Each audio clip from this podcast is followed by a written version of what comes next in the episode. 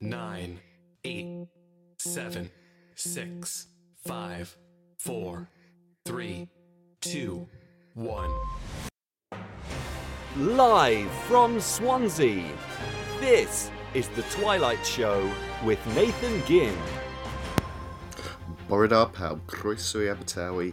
Hello, everyone, and welcome to uh, the Twilight Show. Me. Again, tonight we are talking to Michael Conroy, founder of Men at Work, training professionals working with young men and children in safety, empathy, and respect, and Dr. Tamsin Priest, curriculum leader for health and well-being. We're asking, what's the problem with teenage boys? We'll be talking about pornography, exploitation, social media, and suicide. So it's a tough one.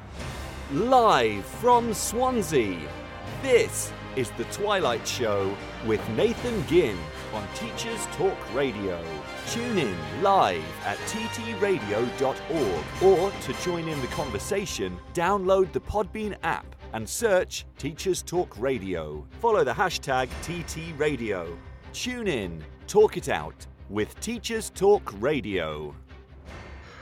Borodar Pab, Croeso Abertawe. Hello, everyone. Welcome to Swansea. Welcome to the Twilight Show with me, uh, Nathan Ginn, uh, here on Teachers Talk Radio. Now, as I fumbled through the introduction there, um, we have a lot to talk about, and there are some emotive topics. There will be some tough topics.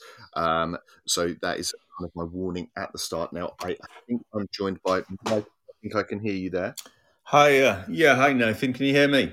Yep, you're coming through loud and clear. Now, I just want to check you know how to mute yourself while you're on the air. Can you that button? Um, I think so. I'll try and do it now by clicking. Yeah, go on. Good. Perfect. See, there we go. Just for when you know when we go to the ads and in between. And I'm hoping on the other line is Tamsin Priest. Hi, yes, can you hear me okay? Hello, and Borodar. Borodar. Well, I always get told Borodar. off for that from you know fr- from from South Wales because obviously it's Noswaithar when at the time we are now. Oh, yes, Prinamdar. Yeah, Prinamdar. Well, yeah, remember. um, so yeah, uh, you know, uh, but you know, we will we will go for it. Is my you know my my attempt there. Now I have in the introduction there talked a little bit about um, sort of what we'll be talking about. Um, talking about working with um, young men, boys, talking about um, specifically that you know, and I, I, I, I, have given it. I've tried to be you know provocative with the title. What's the problem with teenage boys? You know, so we, we've got kind of like a nice provocative title there as well to go with. But before we get started, um, I think uh, why don't we introduce yourselves? If we start with you, Michael, tell us a little bit about yourself and what you do. Sure. Well, firstly, thank you for asking me to to contribute. Uh, my name is Michael Conroy, and I um, set up a company called Men at Work about three years ago, while I was still working actually for a group of high schools in the Midlands, West Midlands in England. Uh, spent 16 years working in secondary, mainstream, and alternative provision. And uh, I became increasingly interested in working with boys and young men uh, to unpick the social values that are um, kind of directed at them and see where that, that, that can go to try and do some constructive work. And that's what I do now full time. Fantastic. Uh, and and Tamsin, if you want to introduce yourself a little, tell us a bit, bit about what you do. Yeah, again, thank you ever so much for inviting me on this evening. Um, so I'm a teacher. Um, so I am curriculum lead for um, as, uh, for health and wellbeing at a school in Bridgend. Prior to that, I originally um, trained in English, but I only taught English until for about four years, five years, and then I quickly moved into teaching personal social health education um, across various settings, um, and obviously ending up in Bridgend. I have a particular research interest in um, young people's online worlds, and to that end, um, I did my master's with that focus in finishing in 2010, and then I finished my PhD on the same subject, but particularly how online worlds kind of um, sit alongside how under, young people understand risk, suicide, self harm, um, and I finished that in 2015. So I'm still in the classroom, uh, but now I'm Dr. Priest rather than Miss Priest. And um, but yes, I teach every child in my school. Um, we do all all kinds of subjects relating to health and well-being, substance misuse, sexual health, um, and um, yeah, that's me. Yeah, and you- you've um, listed off a few of the things there that when we talk about boys in particular, and I'm, I'm conscious of you know gender stereotyping maybe here, or I don't even know if that's the right word, but um, you know, um, are, I guess Michael, this one's for you. Are there specific issues that that young men in particular are facing that, that we should be looking at this as a specific group, if you see what I mean. Yeah, absolutely. There are. Yeah, uh, just as there are for women as well, women and girls. Um, you know, we, every demographic has its own um, pressures, expectations, and opportunities, and we need to be very frank and, and happy to to acknowledge that that's a reality. I, I would say, in terms of in Britain today, in in 2022, the the issues that face young men and boys. Some of them are, uh, you know, profound and ancient, like what is the meaning of life, what we're here for, what we're going to do, and how do we do it best. But others are very specific. You know, we're at a time when um, sex education has been handed over effectively to the porn industry, uh, unfortunately. And this is a, a, a historic experiment. It's never happened before. We've had 10 years uh, pretty much 10 years of um, mass exposure via smartphones, via the internet, to all kinds of pornography. And that is something that has never really happened before. Uh, so we've got lots of issues arising from that in terms of um, understanding about intimacy, about relationships, about, uh, about respect and boundaries. Uh, but we've also got um, lots of young men um, in the demographics that I've been working with, and I think it's the same with Dr. Priest, um, uh, are, are at risk of radicalization, radicalization in one form or another, whether that be, uh, and perhaps more broadly, if we could call it grooming slash radicalization, because we're talking about criminality, we're talking about county lines, uh, gang life, gang culture. Um, and also, you know, far right activity, uh, Islamic fundamentalism. All, we've got all these things are kind of, and, and, then of course the whole incel movement, if we can, if we can give it that title of movement, that there is so much uh, organized and um, organizing towards the, the aim of trying to kind of win over the attention and the, the allegiance of young men in the world that each one of these things is, is worthy of weeks and weeks of discussion but obviously we can't we can't do all that tonight. But yeah i think there's loads of stuff that is specifically aimed um we're specifically relevant to boys and young men. And also you know how do we be uh, young men in a way that is healthy for us in terms of our mental health. There are particular elevated, um, you know, risks in some ways for for boys, young men, and in fact middle-aged men around self-harm, around uh, substance abuse, around violence, male on male violence, male on female violence, uh, and yeah, we, we, it's not a 50 50 situation. If we look at sexual assault, for example, you know, males are, are, responsible for 98% of sexual assault, whether that's against women, which it predominantly is, or other males. And we, we need to ask ourselves why. You know, what are the problems? Let's name them, let's be frank, and then think, why, why is this happening? And then, third part of that, the big question is, what can we do that is constructive and meaningful? Uh, and that's really where my interest lies. What can we do that is constructive and meaningful? Yeah, and I think people listening will really want to kind of hear that and reflect on it and, and kind of think about because in, in the run up to this, I was thinking about lots of the questions that we'd be talking about, lots of the things we'd be asking.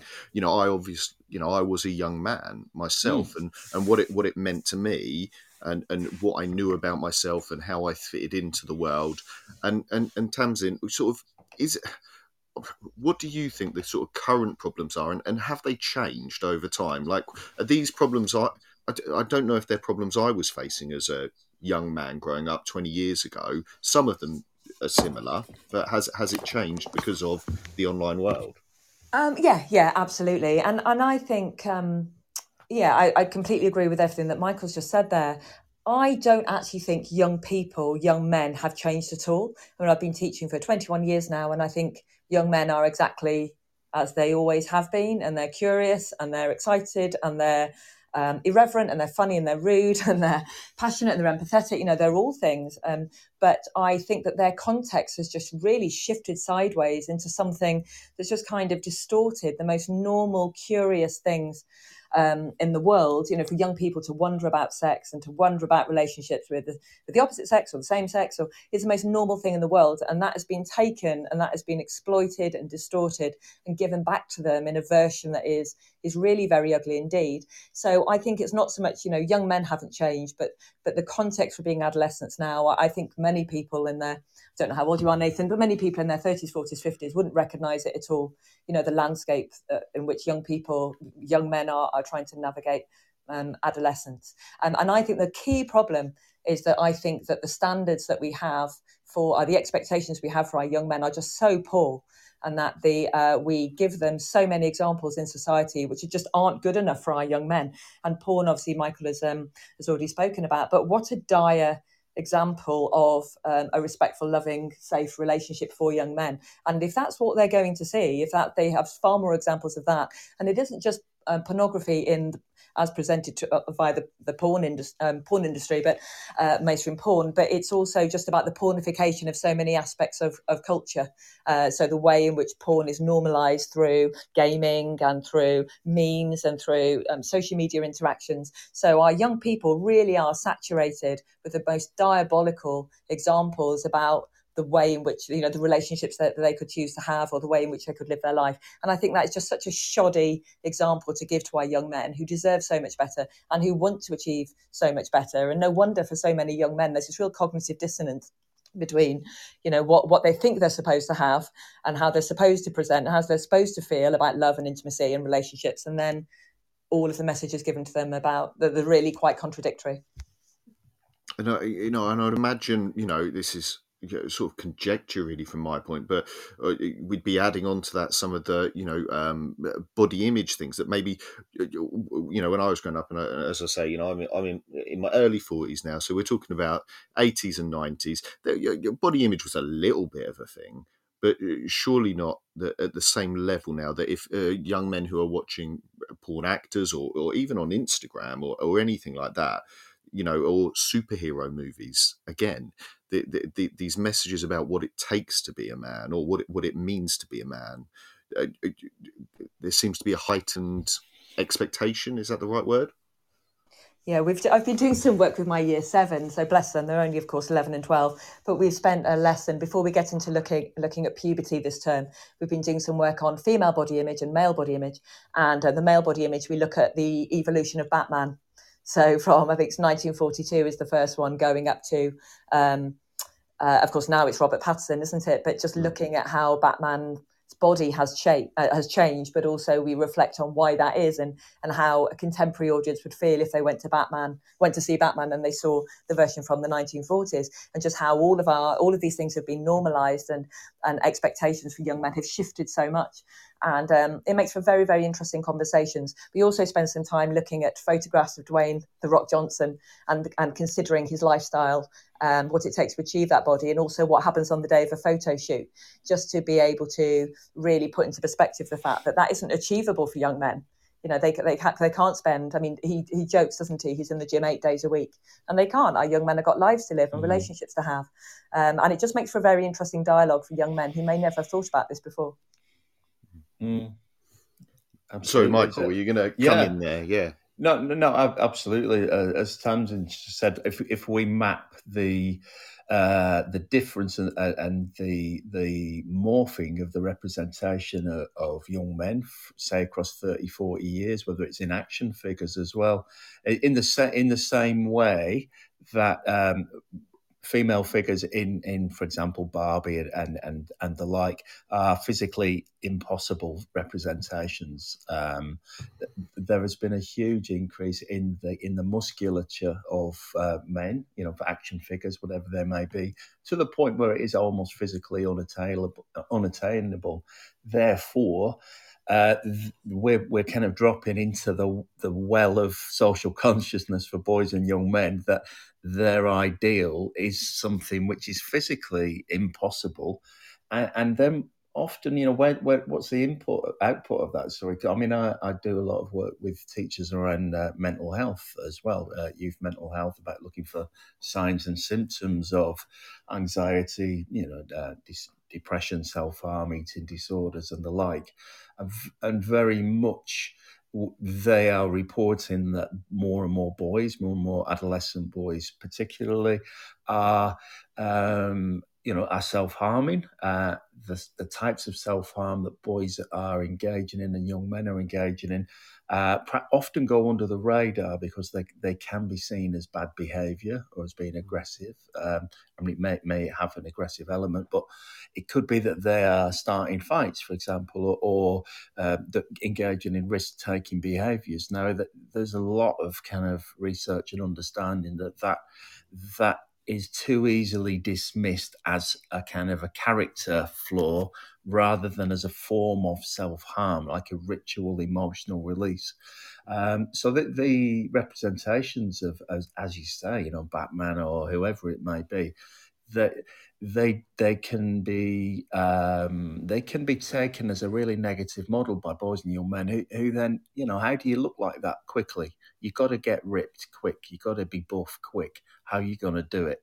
You know, you're going to start binge eating, you know, and purging. You're going to be obsessively exercising, uh, or, or maybe looking online for steroids. Th- these problems are so multifaceted and go out into so many different directions that, yeah, I mean, by by you know uh, borderline, uh, what is the, the, the, blurry points between uh, nutritional supplements, and then you start getting to the same websites, you're getting the algorithms finding, then the next news you're buying stuff which is um, of unknown provenance, and you, you, you're getting obsessed with certain things like bicep size, uh, size, triceps, the whole shooting match. So the, the, these issues have always existed in um, in small amounts, but it's the it's the the image driven nature of the world in which boys and young men and girls and young women are growing up that just exerts exert such huge pressure and, and it leaves these gaps of discomfort and you know why am I not like that? How can I look like that?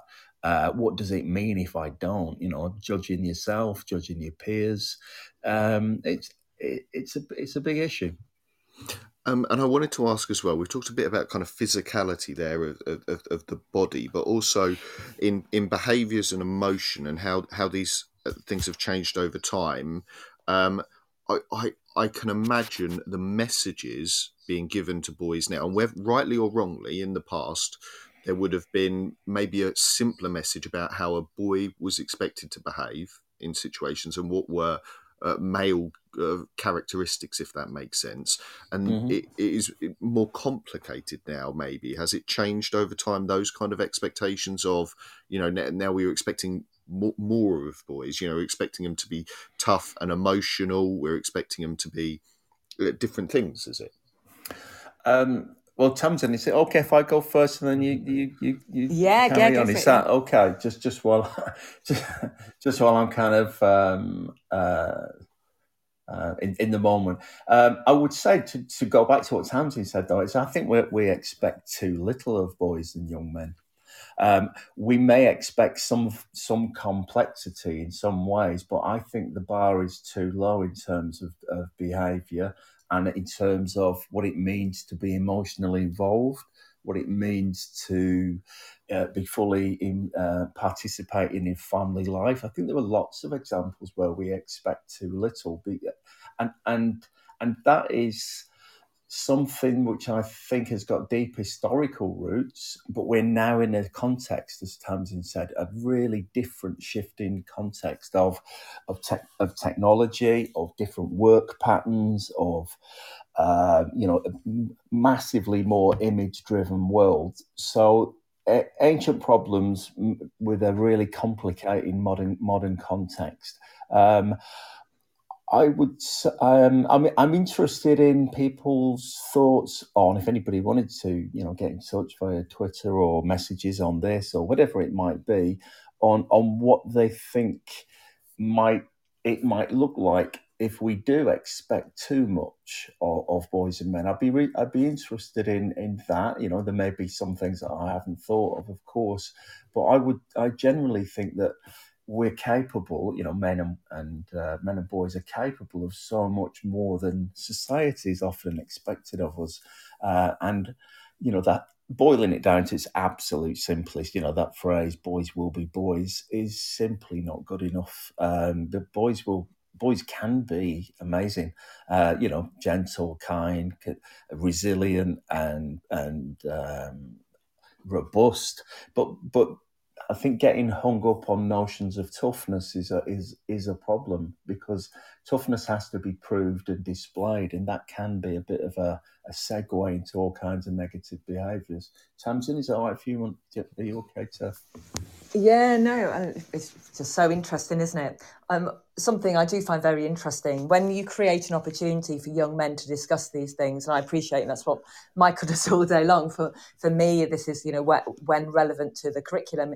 It's been um, I've very much enjoyed talking to some of my young men this week about the Will Smith and Chris Rock situation and and how we how we handle different you know challenging situations and and so on. But actually, I do find creating that space to talk with young men really is pushing on an open door.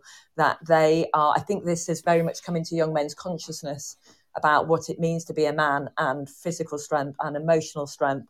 I don't think we it's these things are a settled matter at all amongst young men. I appreciate as a woman that um, it's very it's very difficult for me to empathise, and it's something that I do. Well, I do empathise, but it's very difficult for me to really understand where the young men are coming from.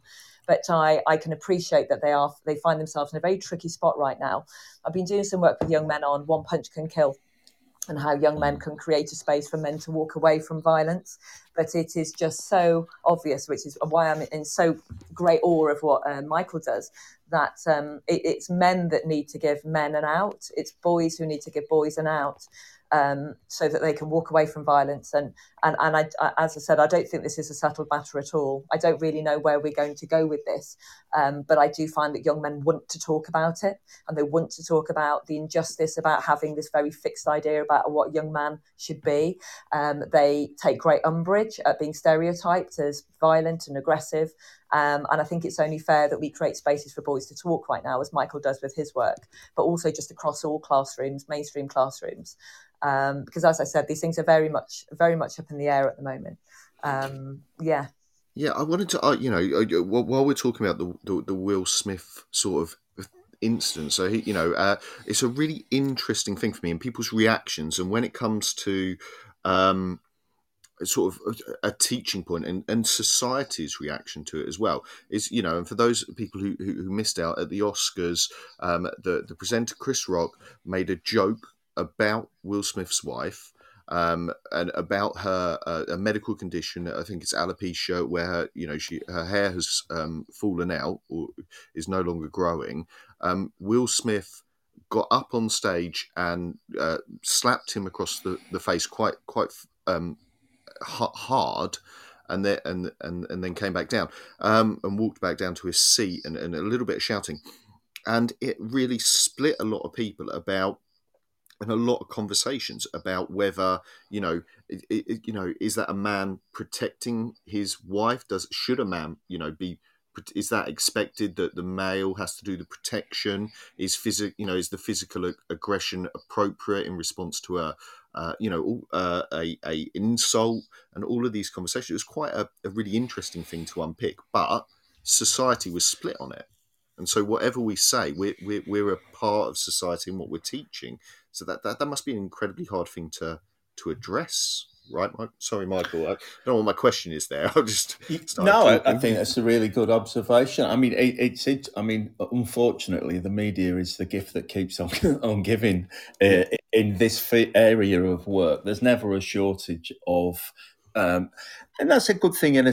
in a sense, in terms of you know, for a, for a teacher or facilitator, it's a good thing. There is always constant kind of fresh material to to reflect upon and dissect, and to and to offer a space to discuss.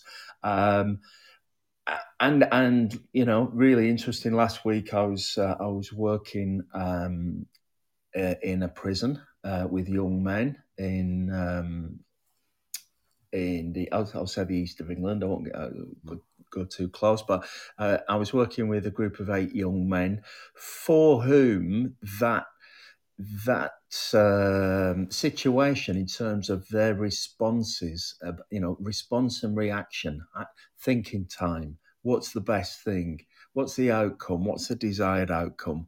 You know, how can we move to a point where we consider our actions and the impact of the actions and how they look to others and the message they're giving to younger men, particularly and boys, maybe our own kids or our, you know our, our stepsons or our our little brothers, whatever they may be.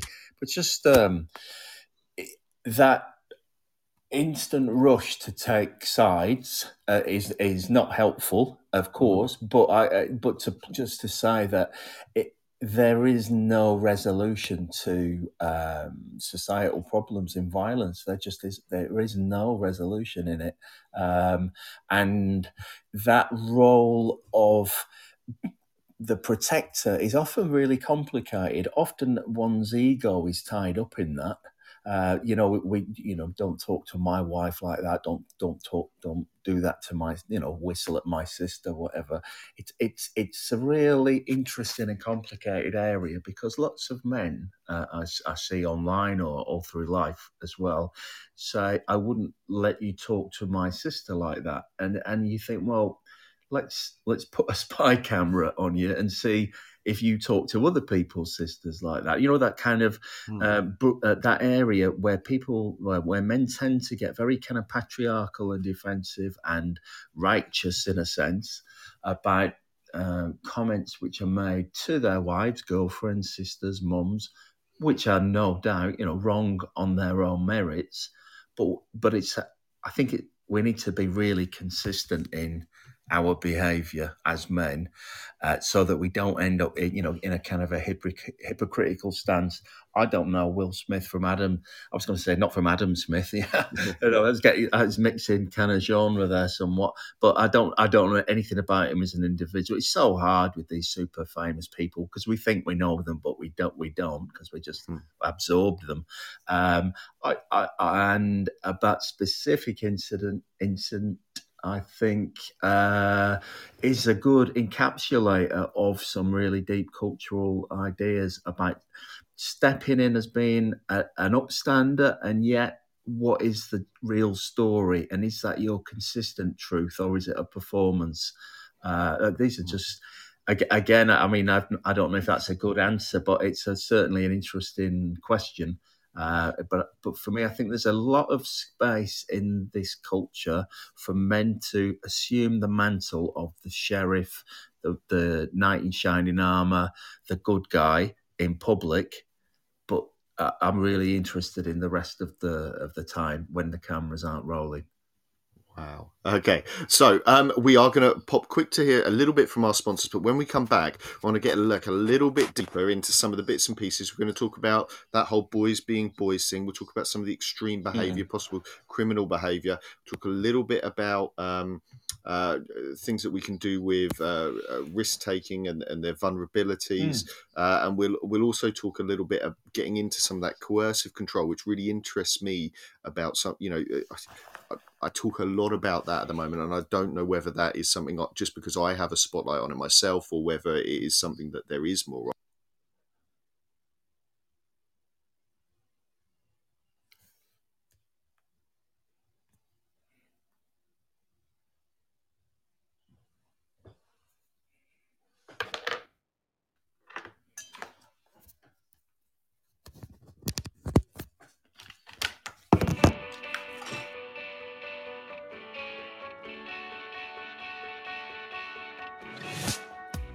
episode of Teachers Talk Radio has been made possible with support from Witherslack Group, the UK's leading provider of SEN education and care.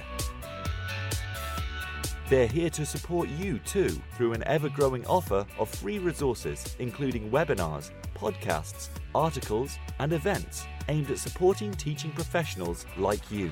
Visit their website at www.witherslackgroup.co.uk to find out more. Are you looking to take your phonics practice forward? Then Little Wandle Letters and Sounds Revised is the programme for you. Created by two schools with an excellent track record in phonics, Little Wandle Letters and Sounds Revised will help all children become readers and ensure no child is left behind. The programme offers complete support for your phonics teaching, alongside classroom resources and fully decodable readers from Collins Big Cat. To find out more, Follow at Letters Sounds on Twitter, Facebook, and Instagram, or join a free briefing by visiting littlewandlelettersandsounds.org.uk. Introducing Bulb. With evidence based learning at the forefront of education, let Bulb digital portfolios help reshape your educational practice. Bulb helps teachers teach and learners learn. Bulb is an easy to use, fully accessible digital platform that captures students' digital learning assets in one place, allowing them to evidence their learning and reflect on their growth. Our dedicated team of education specialists are on hand to ensure that Bulb fits seamlessly into all of your teaching practices. Come take a look and get a free account at bulbapp.com. Introducing Autism Aspirational Futures, a virtual SEN conference for parents and carers. Do you work with parents or carers of students with autism? If so, this free virtual conference from Witherslack Group can support them and you. Providing inspiring talks from leading experts offering practical advice on supporting children and young people with autism and associated needs. This very special event will take place during Autism Acceptance Week and is sure to be an enjoyable occasion for everyone wanting to develop their knowledge, understanding, and celebrate their children's amazing superpowers. Don't miss out! Register for free at witherslackgroup.co.uk today. Witherslack Group, the leading provider of schools and children's homes for children with special educational needs. Live from Swansea, this is The Twilight Show with Nathan Ginn on Teachers Talk Radio. Tune in live at ttradio.org or to join in the conversation, download the Podbean app and search Teachers Talk Radio. Follow the hashtag TTRadio. Tune in, talk it out with Teachers Talk Radio. Oridar Pawb, croeso i Abertawe. Hello everyone, welcome to Swansea, welcome to the Twilight Show with me, Nathan Ginn, here on Teachers Talk Radio. I'm joined by Michael Conroy, uh, Men at Work founder, training professionals in working with uh, young men and boys about safety, empathy and respect, and Dr. Tamsin Priest, uh, curriculum lead for health and well-being and researcher in pornography, exploitation, social media and suicide. And we're asking, what's the problem with teenage boys? Uh, welcome back, Michael. Hiya. And Hi, Nathan. Yep, we can hear you, Michael. Yep, and you're back as well. I always like to check just to see that we're back. And you know what's throwing me this evening is that it's still sunny, which is wonderful. Mm. Uh, if you're listening back to this as a podcast, uh, everyone, we've had the clock change this week. So now in the evenings, we have a, a little bit of extra sunshine, which is lovely. Um, now, I want to start off this sort of uh, part of the show just asking, um, talking about boys being boys, and uh, you know, I've taken some of this, Michael, from your website. You talk about uh, boys and young men being at, um, at risk themselves from aggressive behaviours of other males, uh, risk from grooming and radicalisation into criminal or extremist behaviours and beliefs. And we've got gangs. We've talked a little bit about incels, religious fundamentalism, county lines. Of course, people will be aware of from safeguarding training. Um, but um, my question, and we'll start off with Tamsin, is that is it, is this just not an outcome of what we, through films, video games, and society, have, have told the boys what they need to be? We've told them they need to be manly men, so they're they're just being what we've told them. Yeah, kind kinda. I think that absolutely is a large part of it. But um, I mean, these things go way back. I mean, as Michael said earlier, you know, historical problem. It's really useful. It, well, in fact, not just useful. It's absolutely imperative in order to be able to talk about any of these things, whether it's porn or exploitation or sex and relationships, consent. Absolutely everything is underpinned by gender stereotypes.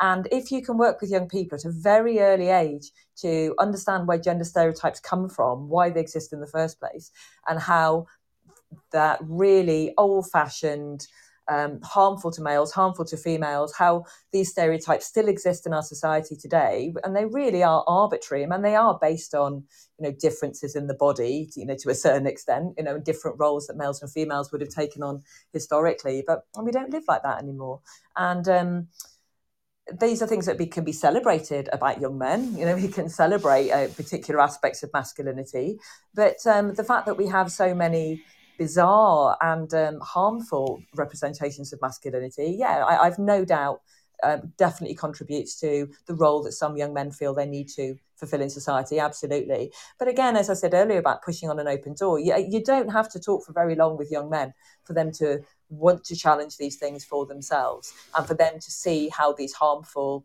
how these messages really aren't helpful for them at all, particularly when it comes to their mental health, particularly when it comes to their relationships with females, um, particularly when it comes to the relationships they want to have with their own children. So my year 11s at the moment are doing work around pregnancy choices and um, and childbirth. In fact, they watched childbirth today. I think some of them have gone home traumatized, but they they want to know. You know, these are young men who really want to have fulfilled loving relationships with their partners and children. But we don't really see those representations, do we? Um, mm. So, uh, yeah, I, I, think we can do so much better in the types of males we show in our media. But it really does start in order to develop those skills to interrogate them with older children you really have to go back to first principles which is gender stereotypes from you know from a very young age now i'm incredibly i you know i have tried but i am guilty of um, instilling this stuff. I've tried with, you know, I have two boys, and I've tried to, um, you know, initially we tried sort of uh, um, gender neutral toys and, and not talking about those things, no blue and pink, none of that divide. But you know, and and and some of this comes from me. I, you know, I have work that I need to do myself as far as um, being more open about my emotions. I, I have a very closed off, you know, I recognize that. But, um, and, I you know, admittedly, I named one of my boys after Tom, Tommy Shelby from Peaky Blinders, who isn't a particularly good role model either. And I've ended up with two very boy boys. Now, I, I guess this one's for Michael. If we are not great role models ourselves, how are we? Do you see what I mean? How am I going to ever change and help my boys or help the young men that I work with when I am not the thing that I am aspiring for them to be? Uh, I'd, I'd, say none of us, none of us are, are the finished products. None of us are the uh, the destination. We're just uh, we are um, at, we are in, at best. I think perhaps um, mm, at best people who try, at best people who are prepared to have conversations and to uh, acknowledge the fact that we, have got shortcomings and to work towards them. It's a, it's a constant process. You know, I, I, don't believe in perfection. I don't believe in saints. I don't believe in all, all, all that kind of stuff, all these paragons of virtue. Um, having said that, I don't think that accepting that perfection is not possible is a, is a is a, a cue for right sod it let's just let's just dive to the lowest common denominator. I think you know um, working towards is the best that any of us can do in any any context. Working towards what we believe to be better than we had or than we've done. And and the fact that um, you know the fact that you named your son after Tommy Shelby, you, you're you're saying that and you're acknowledging that is a is a thing. Otherwise, you just I mean i I know quite a lot of Tysons. Mm. you know, I know quite a few teenage lads called Tyson, and it's a nice name. But I know that their dad's named them after Mike Tyson, who you know, um, and I don't know that they would be pondering that. It would just be an act of homage to an alpha male in their eyes.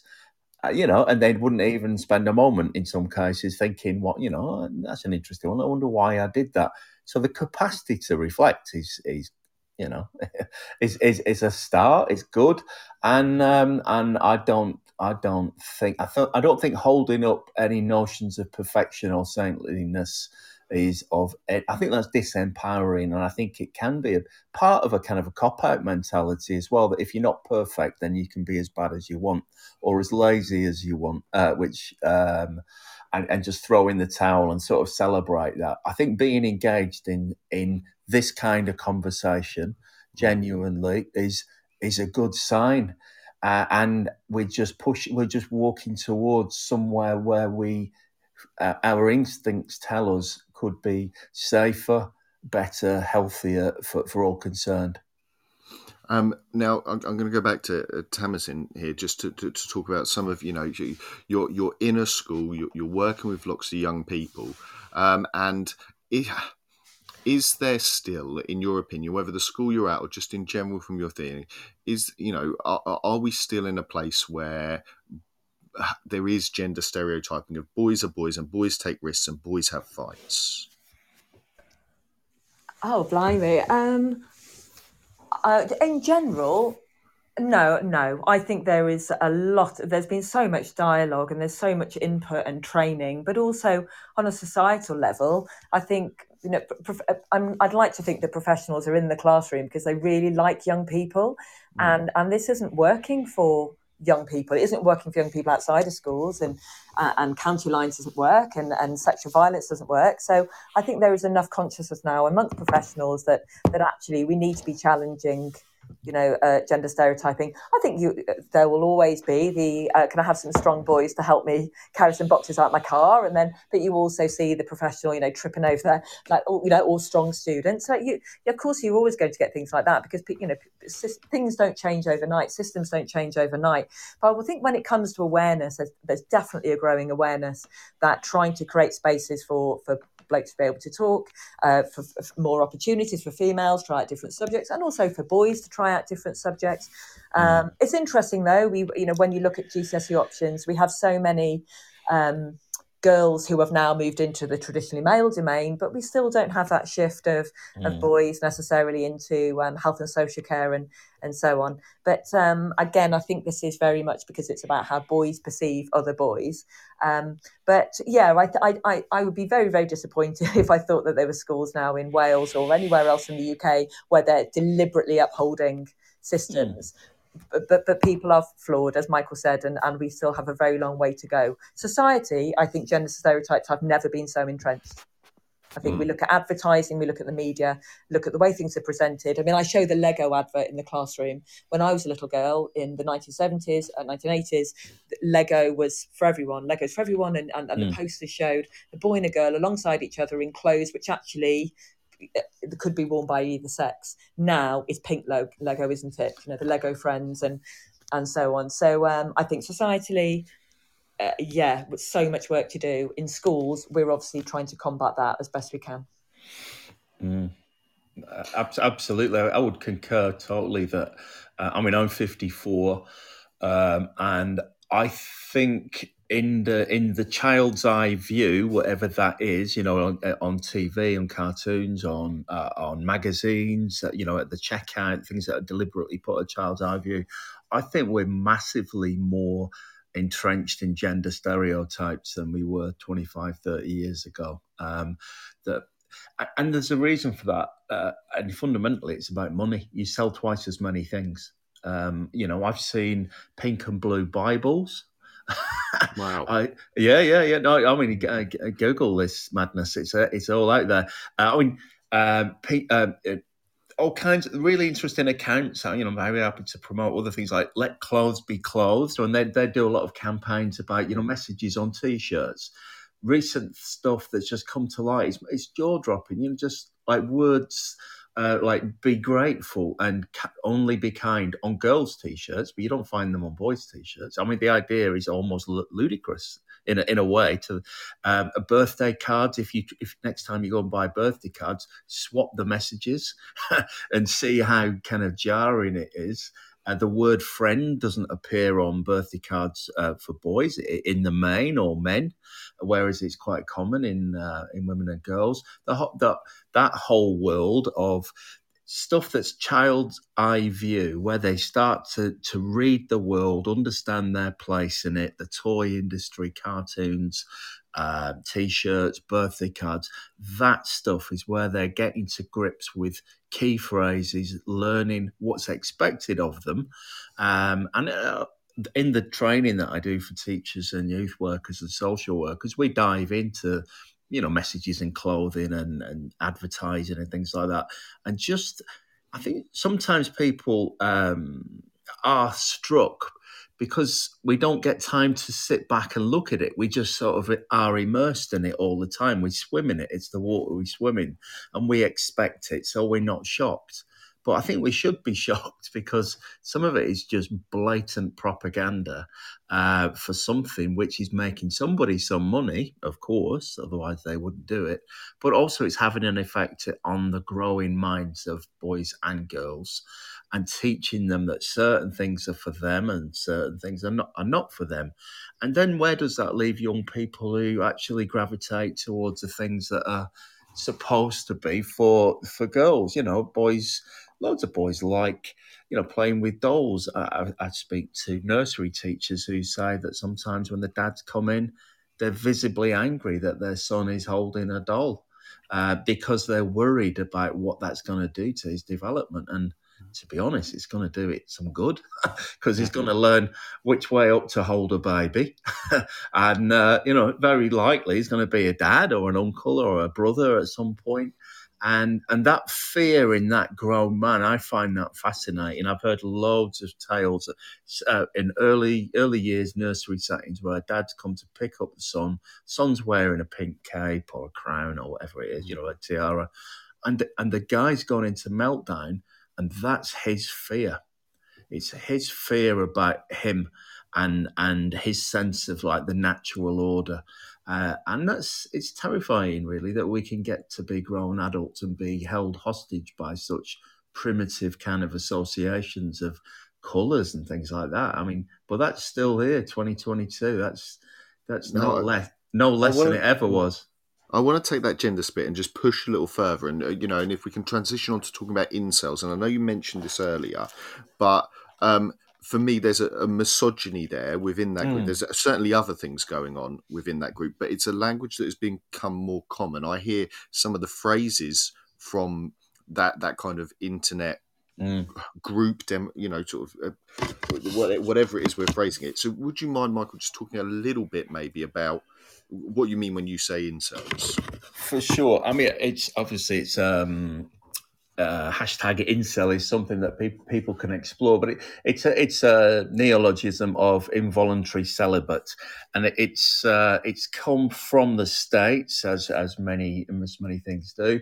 Uh, it's um, it, it, sums up and is applied by and applied to group uh, a kind of group of young men who seem to gather together online more than in real life, maybe uh, in various chat rooms and forums and and you know various kind of situations and social media where they bemoan their lack of sexual access to women uh, and, and basically present it as a kind of a conspiracy, but from, by a, a, failed state that has been corrupted by female influence, which means that they're not getting sex. That's the bottom line. They're not getting as much sex or as, as sex as frequently as they think they should, or with as attractive women as they think they should. And it's as absurd as that. it really is as absurd and as tragic and as infantile as that. However, um, it is grown men in their 17, 18, 19, 20, up into the 30s and even beyond who are immersed in that mutually reinforcing negative chamber of kind of of misogyny, as you say, Nathan, it is exactly that woman hate. Uh, there's it's drenched in bitterness and and I would say anger, but I'm I'm not. Uh, anger is an interesting word, uh, and I kind of park that for a moment. I would say bitterness, resentment, and um, a, a, sense of entitlement that is founded on absolutely nothing, uh, but they they they pose a risk. And you know, there was a the, the guy in Portsmouth, I think, was it last year? I think it's Plymouth. Yeah. Sorry, sorry, Plymouth. sorry. yeah, apologies. Um, thank you, Tamsin. Sorry about that. Uh, in Plymouth, yeah, who who who killed several people, you know, with his gun, uh, and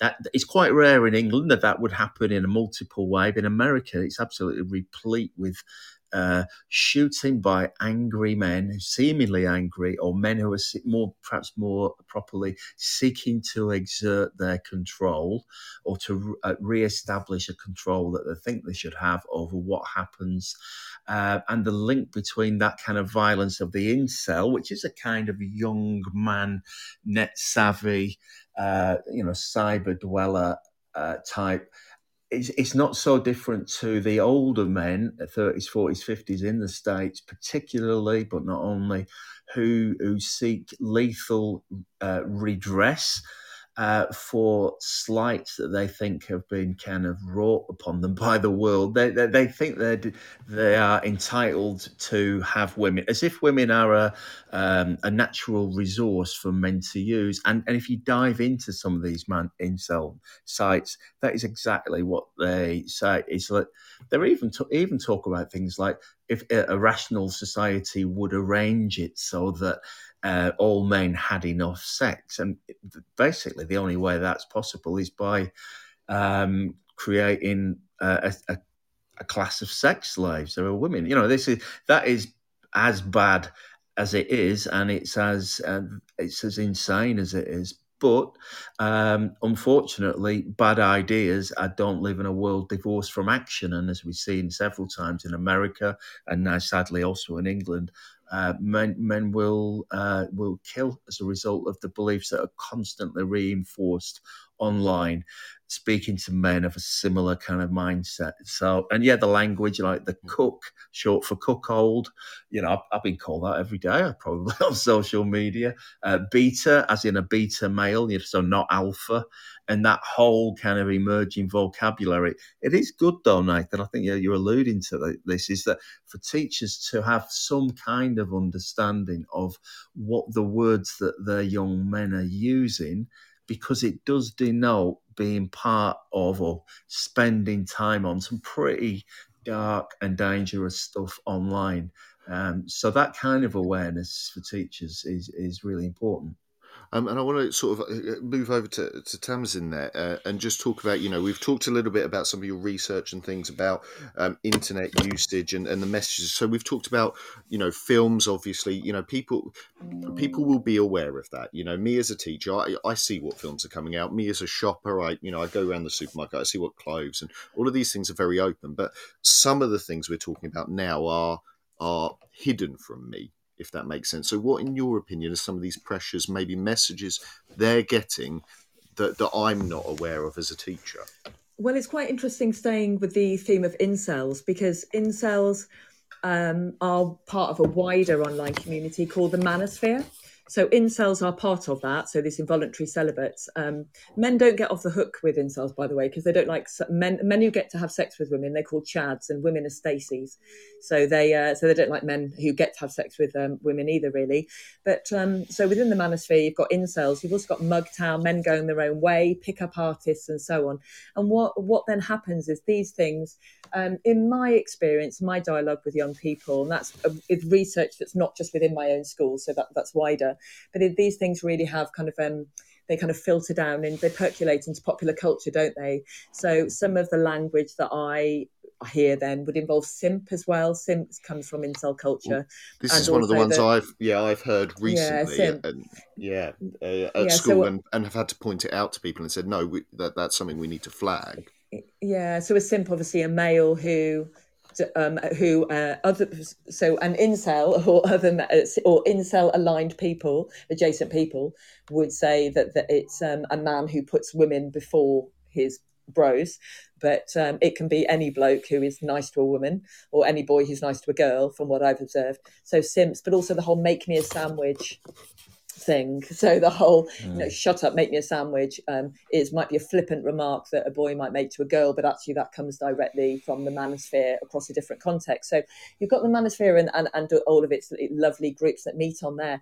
But why this is a, a major safeguarding issue is because if you look at why men, young men, end up on there, and obviously I, I'm sure it's true for older men, but obviously I work with and my priority is young men they it's because they feel disaffected it's because they have um, a number of ACEs because they don't feel that they belong to you know don't have that belonging within a social group um, it can there can also be um, neurodiversity, which can which can lead in some ways. It's really really important to, of course, to point out the overwhelming majority of people who are neurodiverse aren't involved at all in, in this in any way, but it can be a risk factor, what we call a, a comorbidity.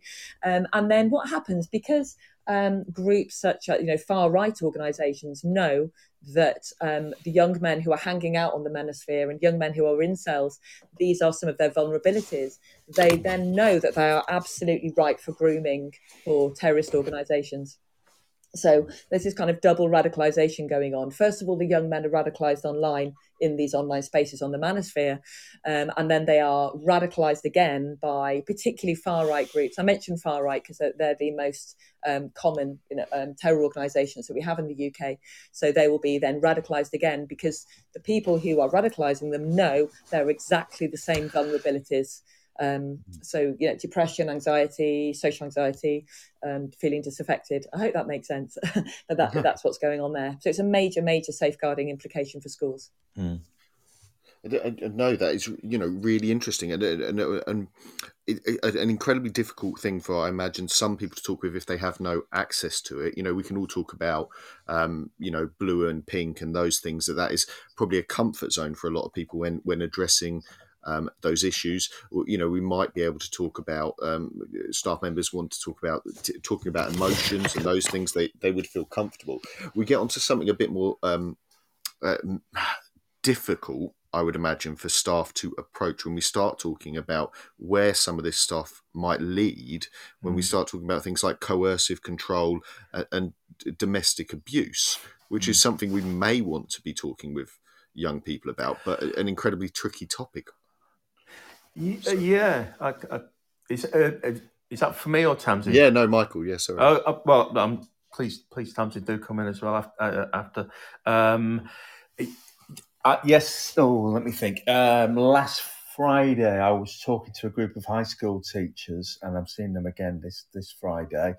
Um, and we were talking about the emergence of surveillance technology uh, and and how that is playing out in in teenage relationships uh, and directly relating to coercive control and and the domestic abuse you know in the broadest sense mm-hmm. um, uh, i've spoken uh, with staff who have reported 14 year old boys using tracking devices on go- uh, with um, with their girlfriends uh, things like the thing that my kids bought me for Christmas. I can't remember what it's called. It's about the size of a ten pe- of a ten pence piece.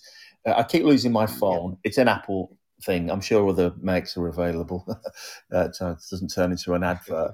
But these small tracking devices uh, cost about a tenner, I think, 15, 20 quid at the most. There's a, a whole world of kind of espionage adjacent technology available uh, to young people. Even the phones, our phones themselves, have got all kinds of ways where we find out where people have been, where they've signed into, you know, restaurants, takeaways, um, their friends' houses. Uh, but I've spoken about two particular young men, 14 years old, who are using what is essentially sophisticated tracking device. One of them put it in the lining of uh, the girl who was going out with school bag, and the other one did the same, but with her coat. And now we're looking at a, a new situation, as Tamsin was talking about the context changes. In this, in this case, technology, the urge to control and to know everything about what your partner's doing is is ancient. That's not brand new, but the the facility which our culture is offering um, young men, and it is mainly young men who who uh, are articulating that desire to control is an entirely new thing, and and it it is playing out within school, within college, within sixth forms in a way that has never happened before. It's never been able to happen before. However, that the technological kind of novelty to one side, the the um, the roots of coercive control, of which became illegal in 2015, and which a lot of people still really sadly unfamiliar with. You know, when you when uh, um, an abusive partner uh, seeks to uh, micromanage in the uh, uh, the movements of their partner, often by isolating them from friends and family, by constantly telling them that you know they they they've got problems, uh, they're not good enough, maybe they're mentally ill, uh, or that they shouldn't go out to work, just basically taking them hostage over time, wearing them down um, to the point where, you know, a sense of autonomy is gone.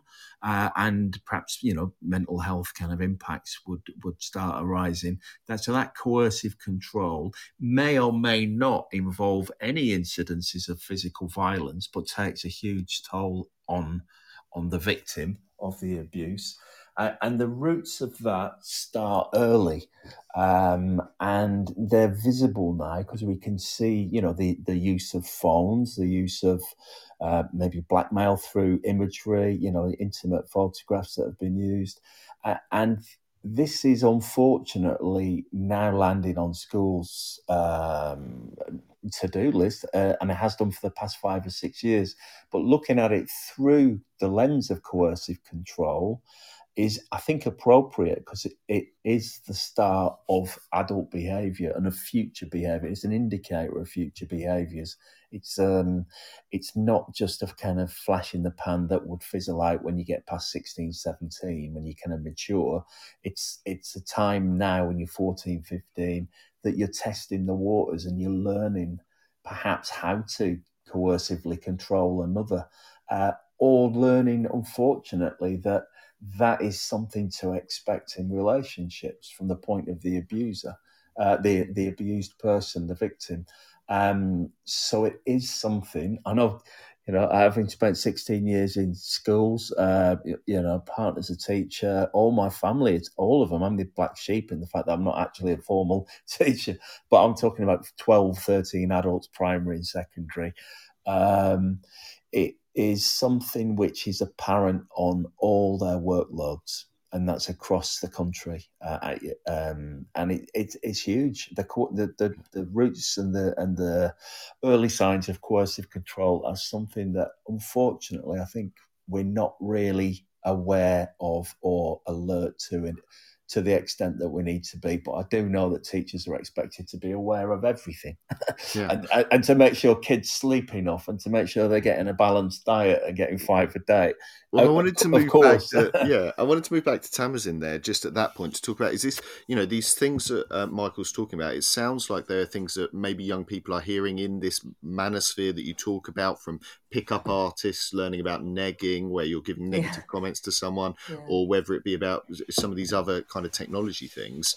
A, a, a, lot of information maybe that they're they're learning is normal behavior or from is you know from porn I guess as well they're learning these things are normal behaviors yeah yeah I, I think most I think most young men do not go on the manosphere I think that that is kind of the the, the tip, you know, thin tip of the iceberg, thin end of the wedge, whatever you want to call it. Yeah. But um, but it's just so common, in, particularly in gaming. So when gaming, this will just be the dialogue that's flying around when young people are gaming, and um, even just TV shows like I'm thinking about. I mean, I very much invo- enjoyed Game of Thrones, but just the type of sex that takes place in Game of Thrones, and you know, a very uh, some of it is it all could be like lifted, couldn't it, from um, snuff porn, and I'm particularly thinking of the bit with King Joffrey if and the the crossbow, just for reference there. But to, um, yeah, so it's just the, the normalization of these things in our society. You can't really escape it, as Michael said earlier. It's just it's just water, isn't it?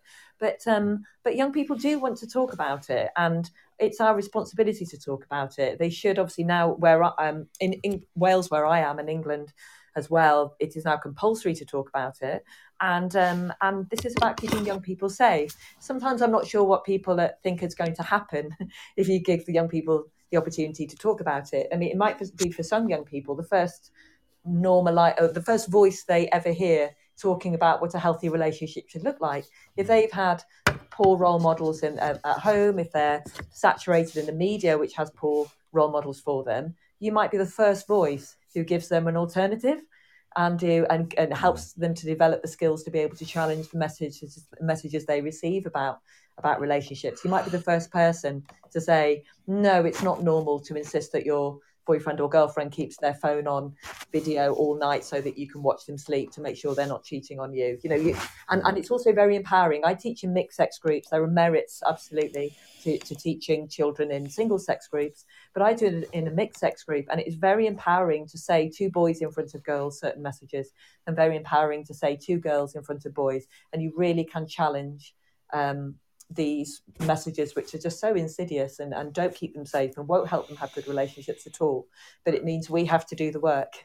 And we don't have to be experts we, but we need to create a space um, now, uh, Tamsin, you've given us, a, a, you know, an amazing segue there because we are going to transition to the news quickly and just uh, hear our tech update. But when we come back, what I really want to save time for at the end is uh, some advice, some tips to people listening because we have talked about a lot of problems out there and maybe you know a lot of fear that teachers might have listening to this. But I'm hoping if you'll both stick around for seven or eight minutes while we listen to the news, that you'll be able to give maybe some guidance, some tips, some advice just to people listening about where they can go next. Is that okay, Tamsin? Yeah, sure. And sure. Michael, absolutely. Yes. Well, we'll see you on the other side of the news then.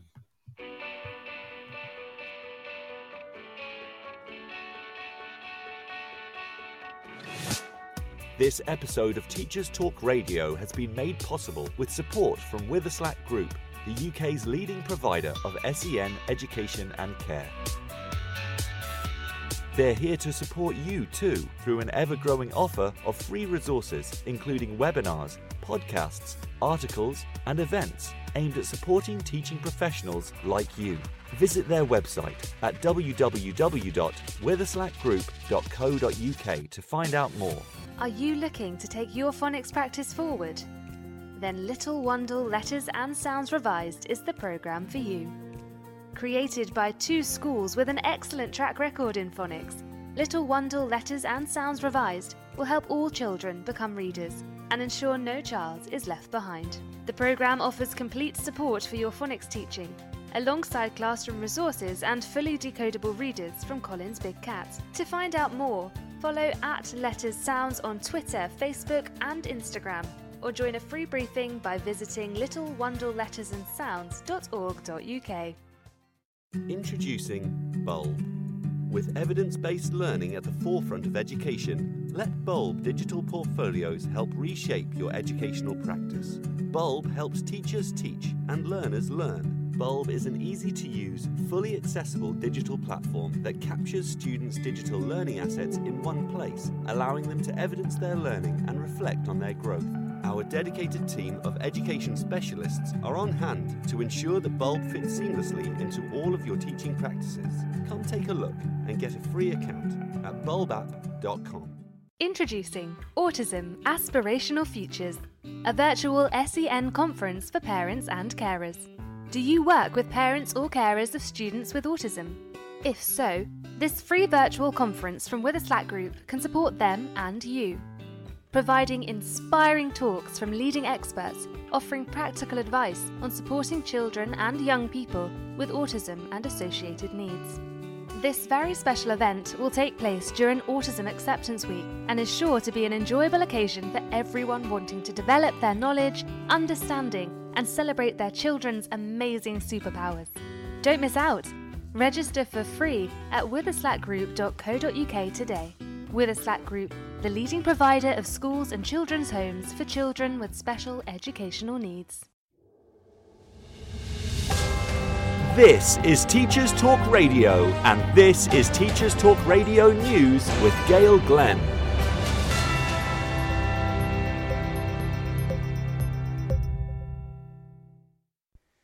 In England, schools will have to open for no less than 32.5 hours per week from September. At the moment, the head teacher, with the governing body, decides the length of the school day in England, and 14% of schools will be affected. Nadhim Zahawi, the Education Secretary, also wants to encourage multi academy trusts. He said, the evidence is clear that a family of schools that is really tightly managed, really well supported, especially through COVID, has delivered better educational outcomes for children.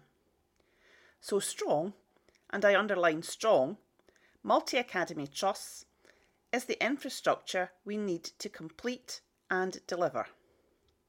According to The Sun, figures show that 75% of schools had days that met the average length of between 6 hours 15 minutes and 6 hours 35 minutes. Kevin Courtney of the National Educational Union said schools and pupils had been left battered and bruised by the pandemic, and a more sophisticated approach was needed. Paul Whiteman of the Head Teachers Union, the NAHT, said simply adding five or ten minutes to a day is unlikely to bring much, if any, benefit.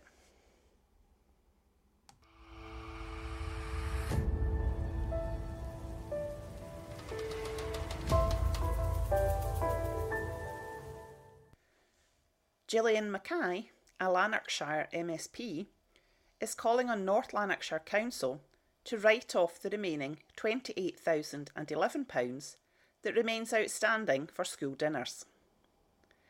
Most of that money is an outstanding debt owed for children at primary school, despite all P1 to P5 across Scotland now being entitled to free school meals. Ms Mackay said, Children can't get a good education if they're hungry at school. I believe that North Lanarkshire Council rightly ensures every pupil has a meal at lunchtime, even if they don't have the money to cover it. But these figures make it clear that debts are being chased from families who simply can't pay.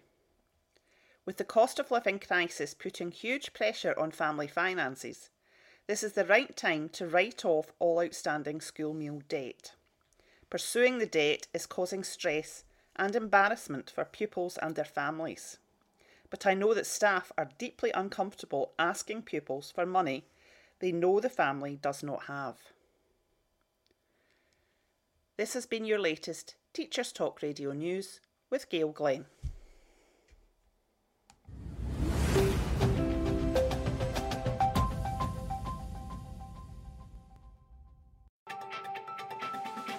This is 2 Minute Tech with Steve Woods, your tech briefing on Teachers Talk Radio. Hello, this week I'm going to talk VPN. For those of you thinking, why is Steve talking about an underwear fashion faux pas? A VPN is a virtual private network, and knowing a little bit about them might make you realise you actually need one. What is it? Well, in a nutshell, a VPN changes how internet data is transmitted from a device. It allows the user to be more hidden. I know what you're thinking. I'm no cyber criminal. Why do I want to conceal my data? Well, let's look at three things a VPN can do for you. I'm going to use a phone as an example, but all of these can be applied to any device you can put on the internet. Do you use public networks? A public network may be the Wi Fi on the bus or train, a local coffee shop or fast food restaurant, any connection that isn't your home. Transmitting data on these networks can potentially allow your data to be intercepted by third parties. Having a VPN allows you to encrypt your data from your device rather than depending on the network you're connecting to. So, when surfing the web while enjoying a burger and fries, you can be confident if you're being intercepted, the data will be useless to the interceptor. The next is shopping online. When connecting to an online shop, some stores use your location and unique device ID to target you. If you're returning to look at a product, the likelihood is you're going to buy it. Knowing this, some stores use clever algorithms to increase the price to maximize their profit. With a VPN,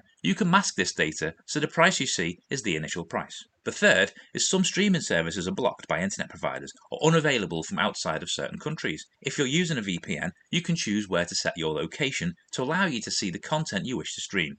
I've not looked at individual providers. Some are free, some are paid for. If you're unsure, find a friend who's using one, ask them about it, and use the same one as them to begin with. Then you get free tech support. Make sure you know the terms of service. You don't want the VPN you're using keeping your data, as that would defeat the object in the first place. As always, don't forget to check out the TT Radio 2022 Twitter feed. Tell us what you want to know about tech. I'm Steve Woods, and that was 2 Minute Tech. 2 Minute Tech with Steve Woods, your tech briefing on Teachers Talk Radio. Live from Swansea, this is The Twilight Show with Nathan Ginn on Teachers Talk Radio. Tune in live at ttradio.org or to join in the conversation, download the Podbean app and search Teachers Talk Radio. Follow the hashtag TTRadio. Tune in, talk it out with Teachers Talk Radio. Borodar Pab, Croeso Abertawe. Hello, everyone. Welcome to Swansea in the Twilight Show with me, Nathan Ginn, on Teachers Talk Radio. I'm joined by Michael Conroy, uh, Men at Work founder, training professionals working with young men and boys in safety, empathy, and respect, and Dr. Tamsin Priest, uh, curriculum lead for health and well-being and research here um, in pornography, exploitation, social media, suicide. We're asking, what's the problem with teenage boys? We've heard a lot of different uh, pieces of uh, really challenging things that our young uh, men and boys are facing. And we are kind of rounding off the show here with some advice, um, some tips about what schools can do, what teachers and professionals can do to really challenge against this. So, uh, welcome back, Michael. Hi. Yep, Hi, back here with us. Yeah, I can hear you. for sure. Yeah. Tamsin, you still with us? Yeah.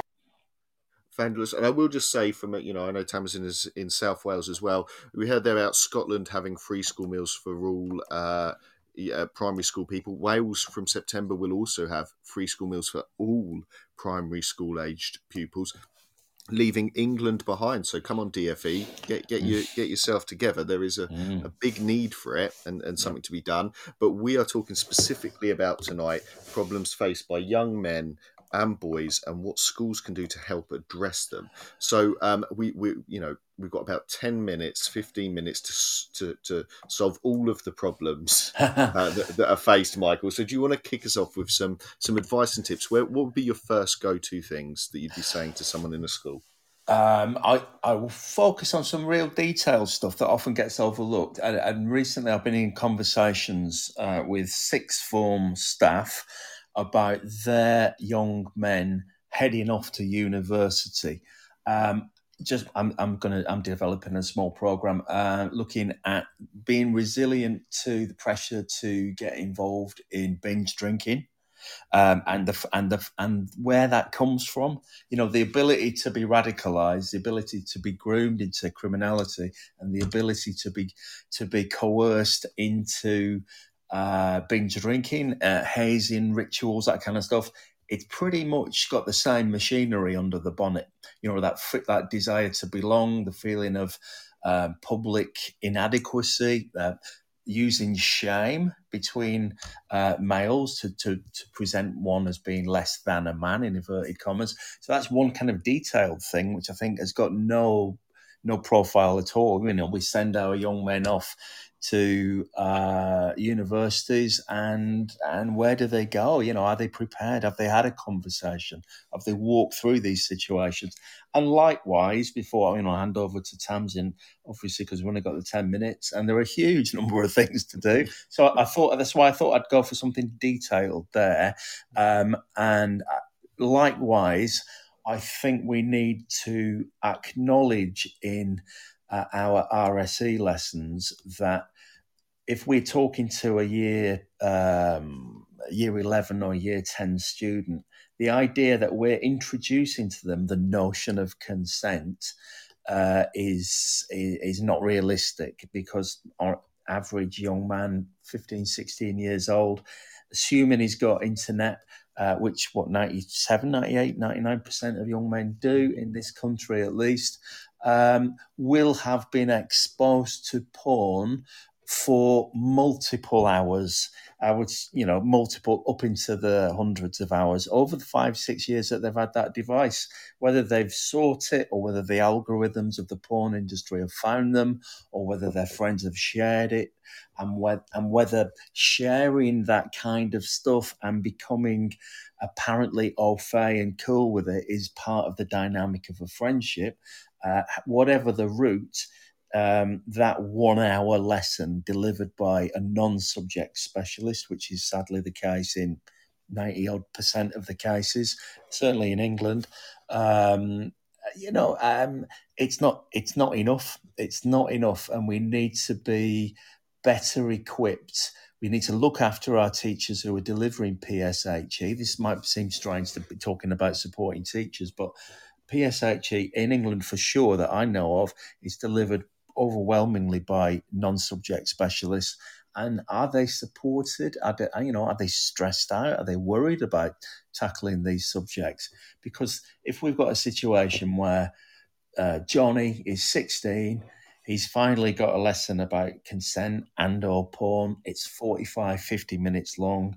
He's consumed dozens of hours of porn where consent is really not uh, on the agenda. And he's having a conversation with a maths teacher who's maybe been not slept the night before because they're worried about delivering it. That is the catastrophic situation we're in.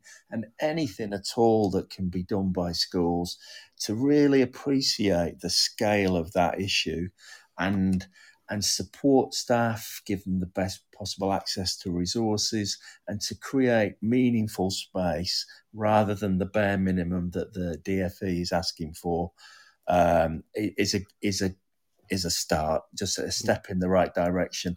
O- otherwise, you know, if anybody wants to get in touch, I'm happy to talk about what I what I do for work, of course, and and and, Tam, and Tamsin likewise, because uh, we're in the thick of it, and and um, there's a lot of work to be done. But I would say support PSHE, RSE staff really meaningfully. Be aware of the minimal kind of time and space we, as a culture, as a society, we give our young people to talk about these things, and then create those spaces that Tamsin was talking about. Space for a respectful kind of uh, decent conversation about really important issues and you know i would add in there if i put you know put my hands up as an honest and open practitioner uh, having worked in a number of schools it, it is a subject that is easy to to bottle it you know, mm-hmm. and I will mm. say that hand on heart as a teacher, you know, it's easy to shy away from, maybe not give full or, or give it as much time because it is uncomfortable. Yeah. Now, um, Tamsin, what would be your kind of takeaways for people? What could they try? What would you advise them to do? You know, where where, where should we be going with this? Okay. Now, I'm, I'm in a bit of a unique situation in that um, I am a specialist and um, so I signed up to it. So I've yeah. gone into, you know, obviously with my eyes open and uh, it's all I do all day, every day I just teach health and wellbeing, and I teach every child in my school. So I get to teach them from 11, usually up to the age of 16, which is a real privilege, and that's quite different to what happens in in many settings. If you if you can't do it properly, don't do it at all. I would say an awful lot of damage can be done by not doing it properly. Um, so if you don't feel that you've got the resources to do it, if you don't feel you, you feel confident in what you're delivering, if it doesn't feel like a safe environment, I've stopped lessons before now because I've just felt the vibe's not right in the room today. Uh, uh, it's not, you know, uh, this isn't going to be comfortable. This isn't going to be okay for people. I just stopped the lesson and done something else, just winged it. Um, but uh, yeah, uh, um, I think if you only ever get to teach two things, it's tackling gender stereotypes and it's media analysis. So if you mm. can equip all young people with the ability to evaluate and scrutinize media, there we are. They're set up for um, uh, set up in a very good way.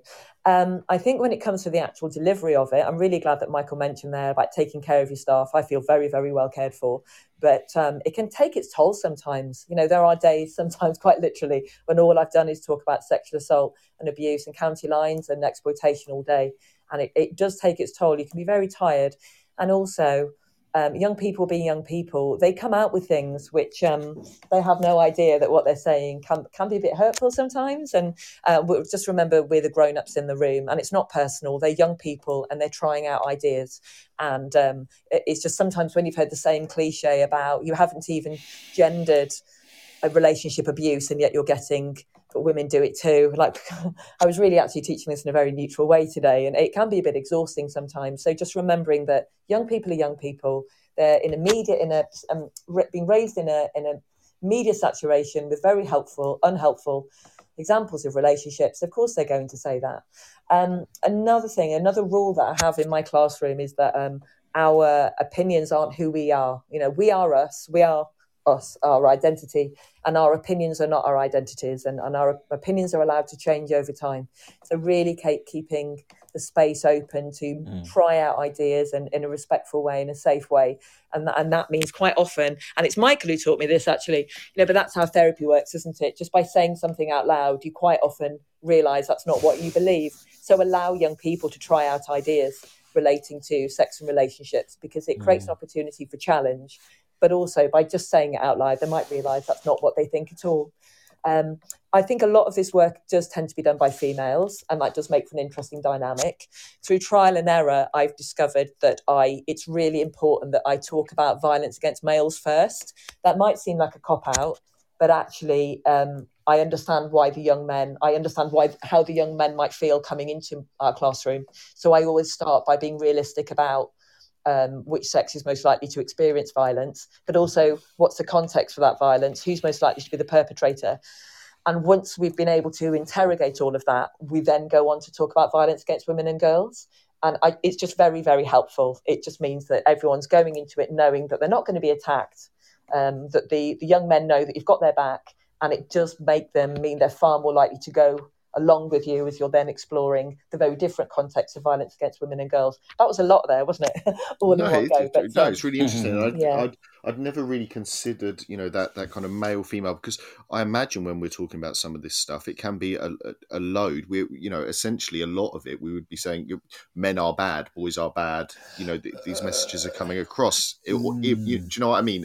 If, Yeah. if we're not careful, Michael. if we're not if we're not careful, I I, I think um, mess the messages. If if you give somebody bad food and they become ill, you can't say you're a you're a bad eater. you're, you know Mm, yeah. you're you're bad because you eat. The the food is bad, and, and we have to give people good nourishment, and and that is you know emotional, psychological, and ethical nourishment. We have to give people access to the best that we can. Um, I don't believe in. Um, I don't believe that men are bad. I don't, bel- but I know that men do bad things and they make bad decisions. You know, uh, uh, to varying degrees. I, I don't think things are written in the stars. I don't believe in destiny or, or fate. Uh, I don't believe in biological determinism, which w- would suggest that um, that men are always going to be, you know, aggressive and things like that. I, I don't accept it. I but I, I can see the roots of it and I, I can see it playing out, but it plays out in ways which are heavily skewed, you know, towards one sex or the other. And I think naming the problem, number one, um, taking it on the chin, that, that, that the problem is um, weighted and skewed as it is, and then think, what can we do?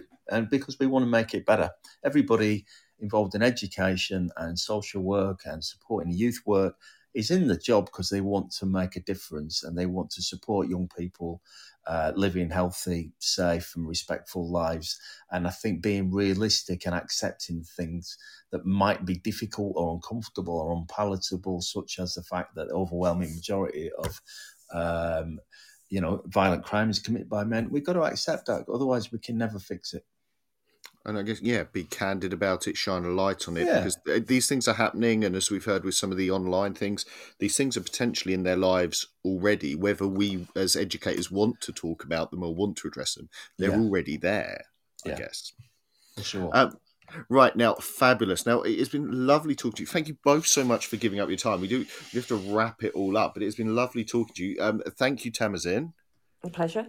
No. Um, you know, lovely hearing from you know, as I say, Teacher Talk Radio. We love hearing from people in the classroom doing it day in day out, and, it, and it's been wonderful and hopefully helpful uh, to people. Thank you, Michael, as well. Some wonderful Thank you. advice. No, Nathan, I really appreciate it. Thank you.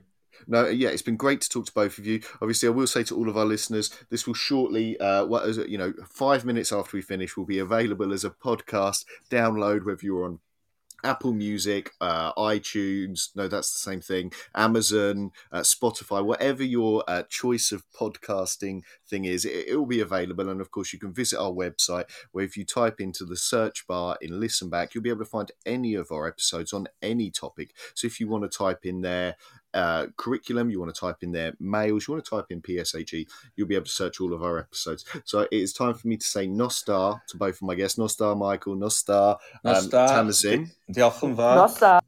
Wow, well, well done, Michael. Thank you very much. And, and we will say good good night to all of you. Nostar. Diolch. Diolch. You've been listening to Teachers Talk Radio. Tune in live and listen back at ttradio.org. We look forward to hearing from you next time on Teachers Talk Radio.